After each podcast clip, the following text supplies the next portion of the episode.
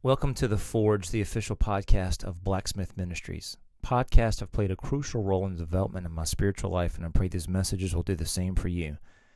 My sincere desire is that these messages will awaken a passion for Jesus inside of you. Today's episode is focusing on prophecy. Prophecy is a gift that gives. I believe sometimes prophecy can be misunderstood and people don't understand what it is and cause them to ignore it or neglect it or not pay attention to it. Or if someone talks about prophecy, they just tend to disengage and to shut out because it's misunderstood. And the purpose of this podcast is to talk just very briefly and very basically about prophecy. Here is the truth about prophecy prophecy is a gift that gives. Let's look at a my first introduction to prophecy in July of 2000. I was a born again believer. I'd been married for three years. My wife and I had had a baby. She's a year and a half, Savannah, back then.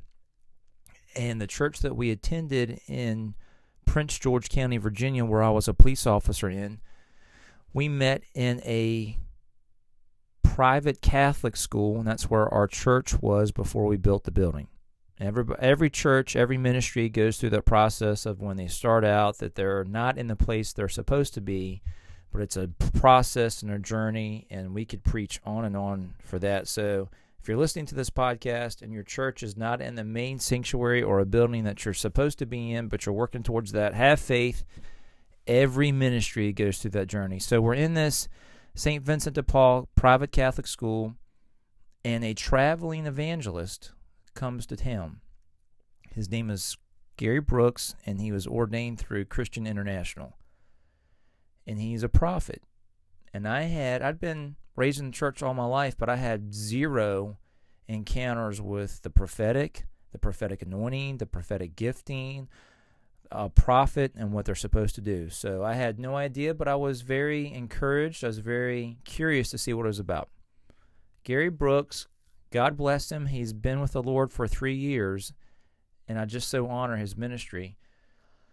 After he begins to preach, he begins to call out people. And that was the first person that he pointed out. He just looked at me. I'm in the back of the sanctuary he points me out, calls me out, tells me to stand up, and he says something I will never forget. He says, Son, the Lord has a larger house for you. And don't worry about the finances. $25,000 is being released right now. There's another $5,000 being released right now.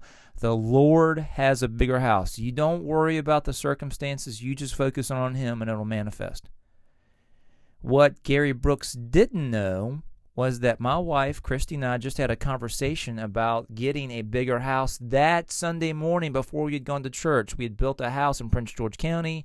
It was a beautiful house. We loved it, but it was pretty small. It was our first house. We'd only been married for two years, and we had our baby, Savannah, and she's a year and a half, and she's all over the place. And so we're needing more space. We're thinking about growing our family, having another baby and we wanted to move. We wanted a bigger house. We talked about this and the privacy of our bedroom, and we told no one that morning. Three hours later, Gary Brooks, who's a prophet from the Lord, who I've never met, I don't know anything about him. He was from North Carolina. We're living in Virginia at the time. No one knew about that conversation Christy and I had, yet he points me out and says, The Lord has a bigger house for you. You can imagine. I was stunned. I was in. Dis- I didn't know how to respond, but I knew that the Lord was using this man to awaken faith in me, but also to know that the Lord hears me. I think a lot of people in church, you know, they do it because that's all. It's what they know, but they're. I knew the Lord heard me. He'd heard my prayer, and he heard me in a conversation. It wasn't even a prayer request, you know. It wasn't even something I asked him about. It was a conversation that I had with my wife. But the Lord saw the desires of our heart, and then He used this man with his gifting to call it out and then ignite hope and ignite faith. And that's what prophecy is. Prophecy is a gift. First and foremost, prophecy is a gift. Man, I'm fired up. I'm I remember that so well, and that has just set me on a prophetic journey. Here we are 19 years later, and I just know what prophecy is supposed to do. It's, it's supposed to edify believers. It's supposed to build up their faith. It's supposed to exhort believers. It's supposed to encourage them. It's supposed to bring comfort to their souls. And that's exactly what it did. My goodness, I'm fired up. All right, let's look at 1 Corinthians chapter 12 and see how prophecy is a gift. This is Paul writing to the Corinthian church who are going crazy at this point. They have a lot of issues going on, and he's trying to bring definition, he's trying to bring information and clarity into spiritual gifts into this new church. Now, concerning spiritual gifts, brethren, I don't want you to be ignorant. The Corinthian church at the time were so they were pagans before, and so in the pagan religion of that day, they believed in many gods. They were polytheistic. They believed in many gods. So when they received Jesus, they still had this grid, this background to believe there are many gods, so they couldn't understand when one person began to operate in the gift of the Holy Spirit and another person began to operate in a different gift, they thought they were two different gods. So his Paul's point in clarifying this was no, no, no. There's many different gifts, but it's all from the same God. There's only one God and his son Jesus and the empowerment of the Holy Spirit. This is one God, but all of these gifts are from the same source, from God. There's not many gods, there's one. And so he goes on to talk about nine spiritual gifts, which he mentions in verse number 9 and 10 about prophecy. So, prophecy, first and foremost, is a gift. And Paul doesn't want us to be ignorant above it, about the gifts he highlights nine specific gifts that are supposed to be in operation the words of wisdom, the words of knowledge, the gift of faith, the gift of healings, the gift of miracles, the gift of prophecy, the gift of discerning spirits, the gift of different kinds of tongues, and interpretation of tongues. In between chapters 12 and 14 is 13 is where the chapter, the famous chapter on love, where everything that we do when we operate out of a gift is supposed to be out of love. And that's exactly right. Anytime we're in, operating in a gift, we need to have our focus and our heart and our intent of the heart is for love, loving God, loving our our brothers and sisters. But it also mentions in 1 Corinthians chapter 13 verse 2, he says, "If I have the gift of prophecy and understand all mysteries and all knowledge, and although I have faith so that I could move mountains, but I have not love, I'm nothing." the emphasis on that scripture is obviously on love, that love is the importance, not the gift of prophecy, but it does highlight that prophecy is a gift. We also read where Paul wrote to his spiritual son Timothy in 1 Timothy 4:14. He says, "Do not neglect the gift that is in you, which was given to you by prophecy with the laying on the hands." This is what prophecy does. It is a gift that gives. Prophecy is from the Lord. It's the empowerment of the Holy Spirit. Basically, what it does is it speaks forth by divine inspiration and it also predicts. It's also uttering forth, declaring a thing which can be known only by divine revelation. The Holy Spirit gives a gift. You begin to see things, you begin to hear things uh, in circumstances and events and in other people. So, in this instance, which Paul is saying to Timothy, is Paul saw something in Timothy that Timothy probably may not have seen in himself. Paul began to declare what he saw his call to ministry, his call to be a father, his call to be a pastor, his call to lead the church in Ephesus. It's such a monumental task. And when God is giving these things to us, sometimes we think less of ourselves that we're insignificant, that we're not able to accomplish these tasks and it's the gift of prophecy that inspires, it's the gift of prophecy that empowers, it encourages. It's incredibly powerful.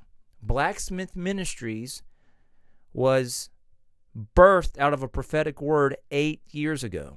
This is what it does it brings forth life. Holy Spirit is releasing through divine revelation, through divine inspiration, and is bringing things forth. I love prophecy. I just can't get enough of it. When people start speaking, even Paul even wrote in another scripture not to despise prophecy. So when someone is speaking prophetically, whether to a local congregation or to an individual, you we've got to listen. We've got to lean in and listen and put faith into it. Let's also look at what prophecy is not. We we know that prophecy is a gift and it gives, but what what is prophecy? What isn't it? So in 1 Corinthians chapter 14 verse number 3 Paul tells us the standard for prophecy. So this is what the standard for prophecy in the New Testament is. But he who prophesies speaks edification and exhortation and comfort to men. But he who speaks in the tongue edifies himself, but he who prophesies edifies the church. In these first five verses of chapter 14, Paul is declaring his desire that the church be strengthened. Obviously, a church is made up of individual believers, and so he addresses how to edify or strengthen ourselves, and then he shows us a way to strengthen the corporate body. So when we speak in a tongue, an unknown tongue after we've been immersed by the Holy Spirit and these tongues erupt out of us. And I've actually done a podcast on this on tongues of fire, so check that out if you're interested. When we speak in tongues, we're not actually edifying anybody else but ourselves. We're speaking to God. So there's a threefold portion of speaking in tongues. We're speaking to God first and foremost. We're edifying ourselves, secondly. And third, we're speaking mysteries in the spirit realm. But we are strengthening ourselves when we speak in tongues. But when we prophesy, we're strengthening the corporate body. So Paul is instructing, I want you to know how to edify yourself, but also want you to know how to edify and build up the local church so no one is left out. Isn't this glorious? Here's the thing about prophecy, though. In the Old Testament, God used prophets to declare judgment on a disobedient people somehow in the New Testament, after the revelation that Jesus is the Messiah, that he's the Son of the living God, after his death, burial, and resurrection, and the empowerment of the Holy Spirit at Pentecost, somehow the church has still had this Old Testament mind frame when it comes to prophecy. And so we have ministers in the New Testament that are prophesying in an Old Covenant type of standard where they're prophesying judgment and condemnation. I will never forget after 9 11, the attacks on September 11th, 2001. I was a police officer in Colonial Heights, and we all remember what happened on that day. 3,000 Americans died because of a attack by these terrorists. And we have ministers that get up and they are trying to declare judgment on America by God for her sin of abortion and homosexuality in the land. That is moronic that God would kill people because he is mad that we're aborting babies. That doesn't make any sense whatsoever. They were using, there's just a misunderstanding of prophecy in the New Testament. I know these ministers probably meant well and had good intentions, and they were trying to cause men to think about their actions and turn back to God. I, I firmly believe that. But a misunderstanding of prophecy results in hurt. How much damage did that do? People are grieving and we're mourning. I remember being glued to the television trying to find out more information about what happened and praying for the people that couldn't be found. It was just crazy times. And we've got ministers that are saying this is God's judgment on America. And it's just wrong. It's just wrong. So, the standard for prophecy in the New Testament is edification exhortation and comfort. Edifying is building up, exhortation and its basic understanding is encouraging and comfort to men. So Paul knew the challenges that we would have in our life, not only just in life in general, but also the spiritual war that we have. We have an enemy in the spirit realm and we need weapons. And he knew that if we were to prophesy that we could build up one another. Let's see, where else do I want to go? In this Old Testament prophecy, where we're using fear, we're using judgment and condemnation, that's not God. In the New Testament, He does not use fear to bring men to Himself. Romans 2 4 talks about it as the goodness or the kindness of God that draws men to repentance.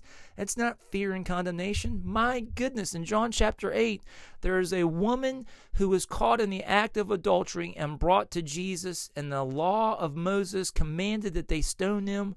And what did Jesus do? Did he condemn her? No. And there's not even any indication that she was repentant. She was brought there against her will, and Jesus looked at her and said, Neither do I condemn you. Go and sin no more. He did not condemn her, but he empowered her to live apart from sin. This is what prophecy does it is not condemning, it is empowering. Okay, so we know that prophecy is not based on condemnation. We know that it's not based on accusation and it's not based on judgment. We also know that if anything that someone begins to prophesy that produces any type of fear, that is not from the Lord. God is not based in fear, he's based in love. And in 1 John we read that if anyone is captured bound in fear, they've not been perfected in love because perfect love casts out fear because fear invo- involves torment.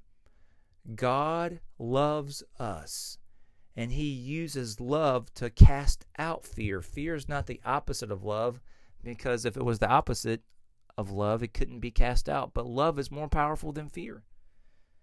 Here we go. With this basic understanding of prophecy, that prophecy is to edify, it's to exhort and bring comfort to men. Let's look at this last scripture and I'll bring it to you. First Timothy chapter 1 verse 18. This is Paul writing to his spiritual son, Timothy.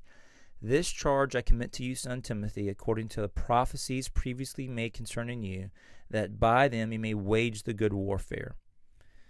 We are called to use prophetic words spoken over our lives in warfare, warfare against the enemy. We have a spiritual enemy, the devil, and one of the weapons we've been given to fight the fight of faith is prophetic words. When we walk in faith, it is a fight. That's why Paul told us time and time again fight the good fight of faith. He also said, Do not neglect the gift that is in you. That is one of the gifts that we've been given to fight this war, this warfare, this spiritual warfare that's after men's souls, this warfare that tries to discourage us and to disappoint us from quitting. Have you ever had the temptation to quit? How many people that have a destiny and calling from God on their lives haven't fulfilled it because they, they gave up on the journey? Using prophetic words. This is what Paul is telling Timothy. Use these words in the good warfare. All of these prophetic words, these utterances that people have spoken over you, use them, pray them, declare them, because it's going to edify yourself it's going to edify you. It's going to bring comfort to you. It's going to encourage you. When Gary Brooks prophesied over me that we would have a bigger house, six months after he gave that word, he gave that word in July 2000. In January 2001, six months later, we moved into a bigger house. We went from 1,400 square feet house to a four bedroom house with a two car attached garage and a beautiful subdivision and it had 2,600 square feet. Someone gave us $25,000 for a down payment on the house so we wouldn't have to get mortgage insurance. When I, it was my dad. When he gave me the check, I told him that word. My dad wasn't in that church. He lived in another county. He's going to another church at the time. When I told him that word, he was stunned. I didn't tell him that word before he gave me the $25,000. He gave it to me out of a gift, out of the love of his own heart to help us. And when I told him that word, he broke down in tears, man. This is what prophecy does. Prophecy is highlighting people. It shows them that God cares about them, that He loves them, He's interested in their lives. My goodness, we have prophetic words Take them off the shelf. Declare them over yourself. Do not quit. This is what prophetic words are doing. They're encouraging you to keep forward on your journey of faith, to not quit, to keep going. I want to conclude this podcast by just declaring this over you that you will keep going. You will reach your purpose and your destiny and your calling in God. And you have prophetic words over your life. He has given you prophetic words. They are in your arsenal. Take them and use them. Swing them. Declare them in faith. Let them encourage you. Let them build you up. Let them bring comfort to you that God is on your side, that He's not left you on your own. You do not have to do this by yourself, but you are going to reach your destiny in God, whatever that is to be a mother, to be a father, to have children, to be a millionaire, whatever dream He has put into your heart you are going to reach it by declaring these prophetic words, knowing that He's for you, that He loves you, that He has a plan and a purpose for your life, and He wants to see His kingdom come to this earth, the kingdom of heaven on earth through your life. Friends, I love you. I hope this podcast blessed you and gave some clarification on prophecy. Use those prophetic words, swing them in faith. Swing them at the enemy when the enemy is in your ear, when the enemy is saying that you're not going to make it, that you're insignificant, that no one knows who you are. Swing those prophetic words and watch the enemy flee. In Jesus' name, amen.